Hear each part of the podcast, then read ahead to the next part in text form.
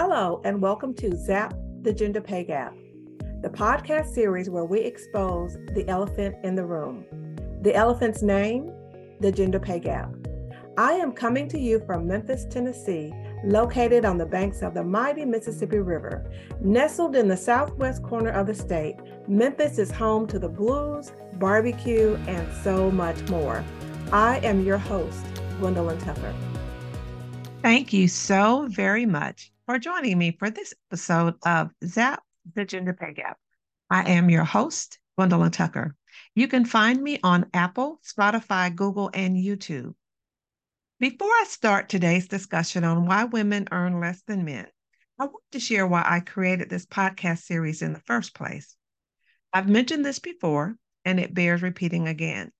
I created this podcast series to expose the elephant in the room, to make it so visible and uncover it that you cannot miss it, to reveal its true nature by unmasking it because it has been concealed in the past.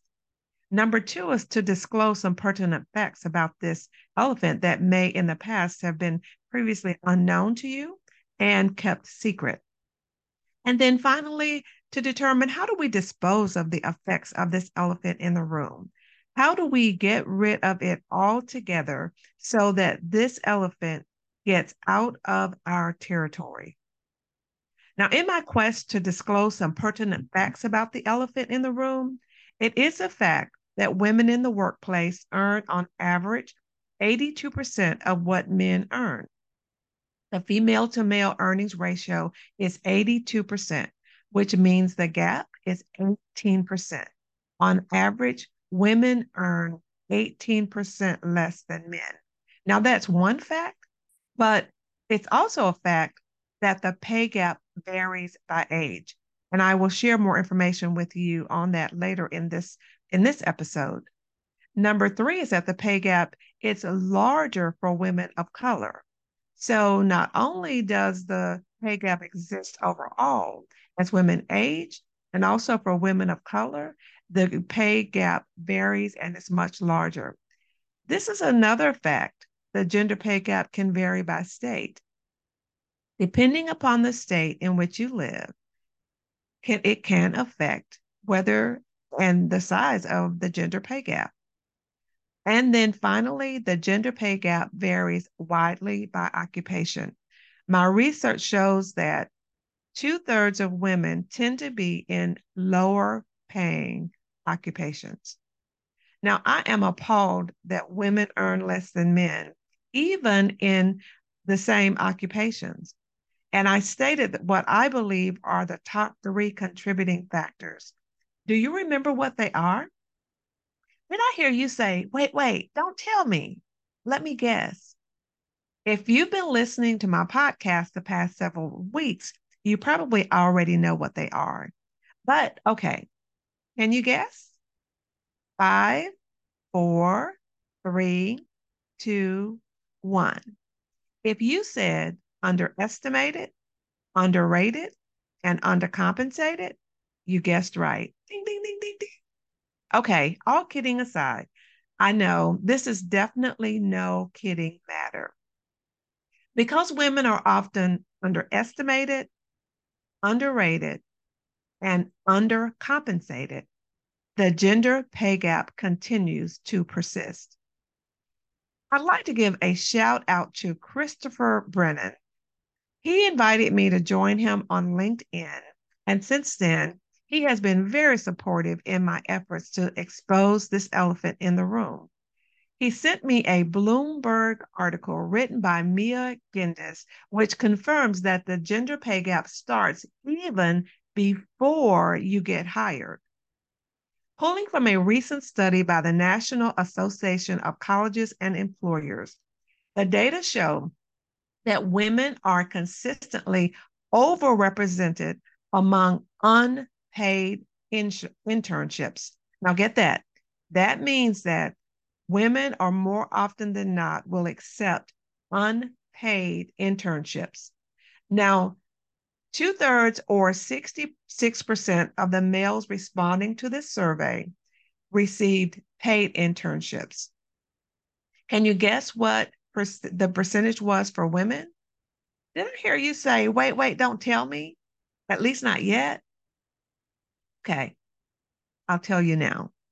Less than 50% of the women responding to the survey received paid internships. So, what do internships have to do with the gender pay gap? I'm so very glad you asked. According to the author, the problem with unpaid internships is multifold. Number one, unpaid internships tend to lead to less secure job prospects than paid positions. And number two, paid interns were also more likely to receive a higher starting salary than those unpaid interns who were offered full time roles, which suggests that undergraduate work experiences might set the stage for pay inequality between men and women all along the course of their career. Now, in researching the data on the gender pay gap by age, the female to male earnings ratio for 20 to 24 year olds is 93.5%, which means the gap is what? Okay, I heard you say at that time. Wait, wait, don't tell me. Yes, you are correct. It's 6.5%. That's more than the average raise. Can you imagine trying to make up make that up over the course of your career? I could use a six and a half percent raise. What about you? Okay, wait, wait, don't tell me. I know the answer is yes. I thought so. And guess what? The gender pay gap varies, is wider as you age because for 25 to 34 year olds, the gender pay gap bumps up from 6.5% to 10.5%. Now, am I saying unpaid in- internships in and of themselves are all bad? No, that's not what I'm saying. Some disciplines require it as a part of your coursework. I was just talking to a PharmD candidate who is looking for an internship, and it has to be unpaid. That's a requirement of her, her coursework. But what I am saying is that if you get and if you can get a paid internship, look for that first. Now, while studying for my degree in accounting, I had the opportunity to co op at a paper company. Co ops and internships are similar. With, with both, you get experience in the workplace that can bolster your resume. My co op experience was comprised of two six month terms working in cost accounting. It was paid and actually helped me pay my way through college. It delayed my graduation by one year, but it was well worth it. The experience I gained working in a publicly traded company while in college really expanded my resume. And I believe it was a contributing factor in getting my first job out of college at a different paper company in paper manufacturing. So, internships can be a good thing, even an unpaid internship. But know this undergraduate work experience might set the stage for pay inequality between men and women all along the course of their career, according to the article that I referenced here earlier. Now, here's a direct quote in the article from the Director of Research at the National Association of Colleges and Employers. Your past salary can be used as a benchmark for your future salary. If you were paid inequitably in previous jobs, you are then carrying that inequity forward. And my research on the gender pay gap by age confirms that as women age in the workplace, the gender pay gap gets wider and wider and wider. Now, before I wrap up today's discussion on why women earn less than men, I do want to ex- extend a heartfelt thank you to you for listening to my podcast. For those of you who send me comments and urge me to keep going, I so appreciate it. It's because of you that I am encouraged to continue to expose this elephant in the room. Also, thank you for sharing my podcast with others who care, you care about and who could benefit from this, the information I share here on ZAP, the Gender Pay Gap. I am on a mission to help as many women as possible zap their pay gap. I want to warn them of how being underestimated, underrated, and undercompensated affects pay, not only now, but also our future.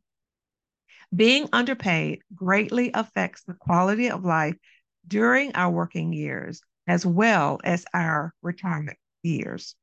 But there is something we can do about it. And that's my goal to show you how to up your pay and learn to negotiate the best offer on the front end before you start your job. Now, I have said it before, and I'll say it again before I go. In this fight for equality, we've come a long way, baby, but we still have a long way to go. As long as women are underestimated, underrated, and undercompensated, women will continue to be underpaid and the gender pay gap will continue to endure. But there is a remedy, and I know what it is. Women, because you work hard for your money, let me show you how to take home all of it. If you're ready, reach out to me at gwendolynjtucker.com. Thank you so very much for joining me today. I look forward to seeing you here next Wednesday at noon Central Standard Time for the next episode of ZAP, the Gender Pay Gap. Until then, please be well. Thank you for joining me for this episode of ZAP, the Gender Pay Gap. Please rate, review, and subscribe to or follow me wherever you get your favorite podcast. I am your host, Gwendolyn Tucker. Thanks so much for listening. See you next time.